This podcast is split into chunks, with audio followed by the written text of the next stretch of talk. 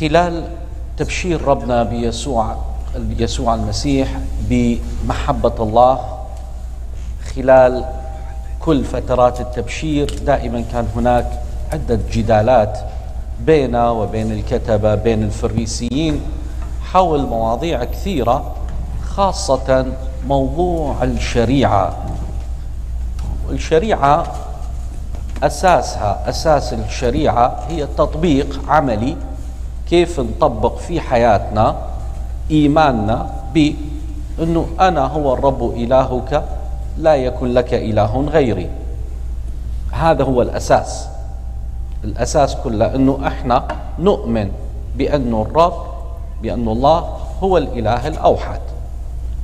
وهذا الإله الأوحد أوصانا أنه أكيد نحب القريب ونحب الغريب وأضاف ربنا يسوع محبة أخرى محبة العدو.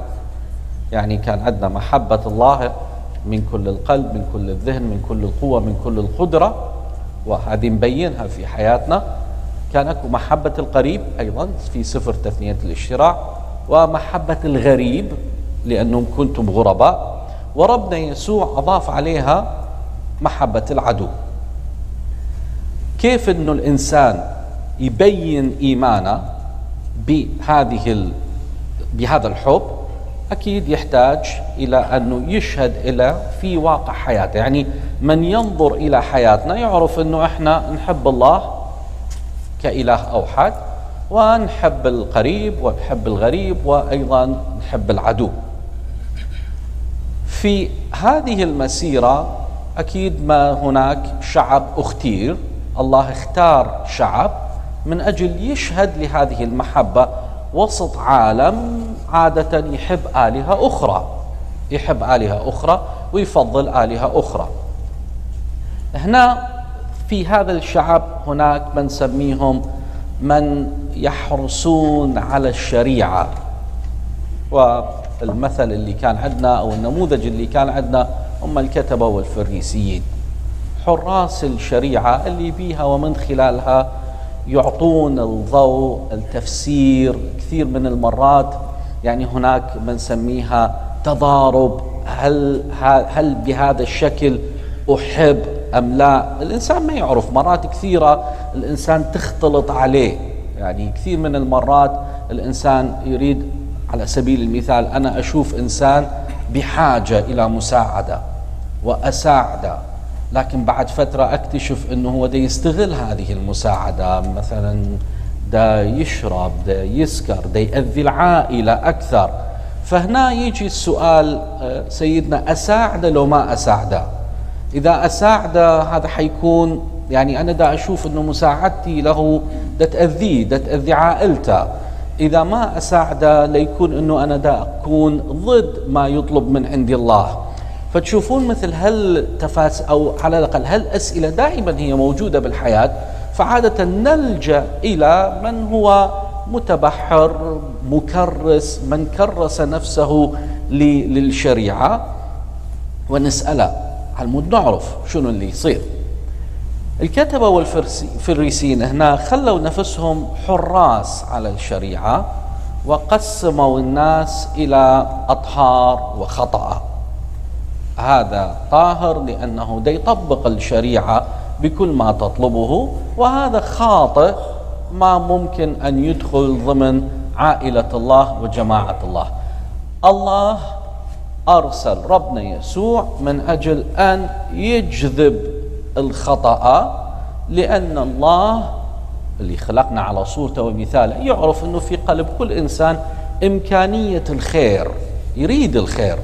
لكن مرات يخطئ الطريق.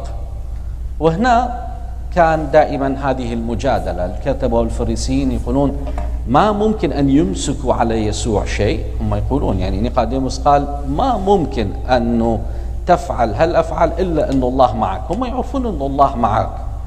ما يقدرون يمسكون عليه أي شيء إلا هذا أنه كانوا تستخف انت بالشريعة كأنهم مو مهمه الشريعة. ويسوع أبد ما قال إنه مو مهمه قال ما جئت لانقض جئت لأكمل. لكن شلون يكملها؟ يكملها في حياته هو. هو يكون الشريعة الحية. يعني من ينظر إلى يسوع يفهم أنه هذا الإنسان يؤمن بالله إله أوحاد ويحب القريب ويحب الغريب ويحب العدو. من يخطئ يجعل نفسه مقابل الله عدو الله يسوع يحبه. يسوع أبد ما يقول أنه مو مهم يعني أنه خلاص أنت خلصت لا تدير بال. لا أبد.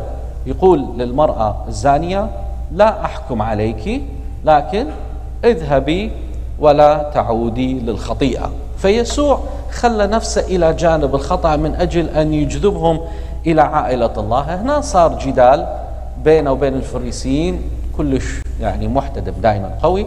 يسوع يقول إيه بس أنتم أيضا تخطئون لأنه بالشريعة مثل ما سمعنا بالقراءة الأولى تقول أكرم أباك وأمك.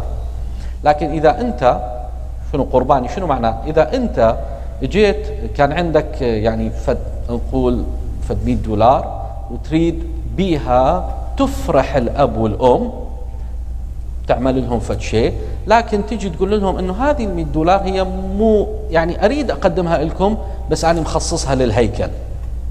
فالكتبه والفريسيين يقولون لا ما يصير تعطيها للأب والأم انطيها للهيكل. هذا هو هذا هو التفسير. يعني يسوع يقول الأب والأم هم المهمين القريب هو المهم الغريب هو المهم. أنتم تقولون لا إذا هذا الشيء اللي تريد تخصصه آه، للإنسان الآخر هو أيضا في بالك أنه تقدمه للهيكل لا قدمه للهيكل. وكأنه الهيكل هو أهم من الإنسان بهذا المعنى.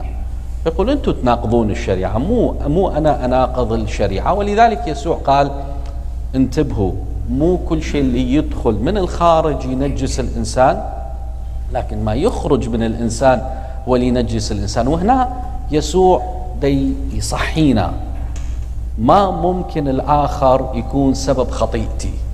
لأنه الإنسان من يخطأ إما يقول الظروف خلتني أخطأ أو الآخر خلاني أخطأ. وكأنه الآخر القريب الغريب هو الخطيئة وأنا جربت. يسوع يقول لا لا ماكو واحد يخليك تخطأ. كل المشاعر الفوضوية الحسد والقتل والزنا والكراهية هاي موجودة بداخلك. أنت لازم تسيطر عليها. والله أعطاك القدرة على انه تسيطر عليها لأنه أعطاك العقل. تحتاج الشريعة على المود تنظم هالمشاعر. يعني الله قال لقائين انتبه ترى الخطيئة على الأبواب موجودة بداخلك. وأكيد خطيئة قائين كانت إنه كان يريد يسيطر على الله. يعني مرات كثيرة يقولون آه، ليش الله مو هو كان سبب قتل هابيل لو كان قابل التقدمة. كان كل شيء خلص بس إحنا بعدين نعرف من تواصلية القصة نعرف إنه إنه هابيل قدم التقدمة بمجانية. ما يريد من الله شيء سوى أن يشكر الله. قايين قدمها لأنه كان يريد يسيطر على الله. وكأنه أنا أعطيك التقدمة أنت تنطيني البركات. وهذا ما ممكن. أنت من تعبد الله تعبد بمجانية ما تعبد على المود يعني يخدمك الله. إحنا موجودين على المود نخدم الله.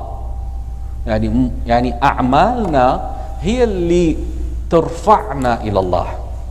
فيسوع يقول مو الآخرين يخلوك تخطأ. أنت موجودة في داخلك هالمشاعر. من تشوف نجاح الآخرين وتحسدهم. سيطر عليها. من تشوف مثلا موقف أنت ما يعجبك من الآخر وتغضب سيطر عليه.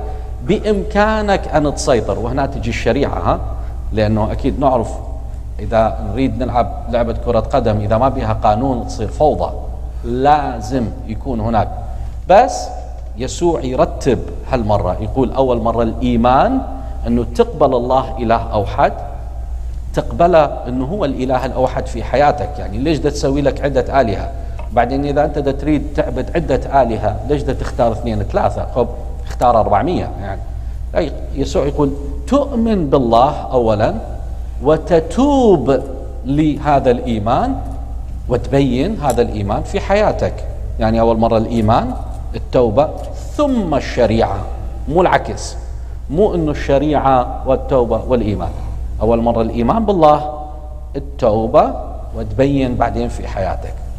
ويسوع يشرح للرسل أنه الأفكار الشريرة موجودة في داخلنا. إذا ما إحنا نسيطر عليها هي تسيطر علينا وبعدين تخلينا يمكن مو بس ننحرف لكن نبتعد عن الله.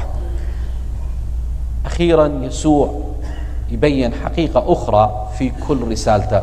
أنه في داخل كل إنسان أكو حب لله ومخافة من الله. يعني النفس الحياة البشرية تصعد إلى الله تطير إلى الله بجناحين. مخافة الله وحب الله. حب الله لأنه أنا أعرف أن الله اختارنا رغم أنه إحنا غير مؤهلين أن نكون رسل, رسل له. أحب الله. وأخاف من الله بمعنى ما أريد أخسر هذه المحبة. لكن الجناحين ما تطير إذا ماكو قوة من الداخل. لذلك الجناحين تحتاج إلى قلب حي ينطي القوة للجناحين. إذا اعتمدنا على محبة الله ومخافة الله راح ننقسم ها؟ كل الكنائس من بداية انقسمت لأنه كل كنيسة كانت تريد تقول أنا أخاف من الله أكثر منك أو أكو كنيسة أخرى تقول أنا أحب الله أكثر منك. ولهذا انقسمت الكنائس محبة الله ومخافة الله تقسم. نحتاج إلى قلب ينبض وهذا القلب هو الأعمال الصالحة.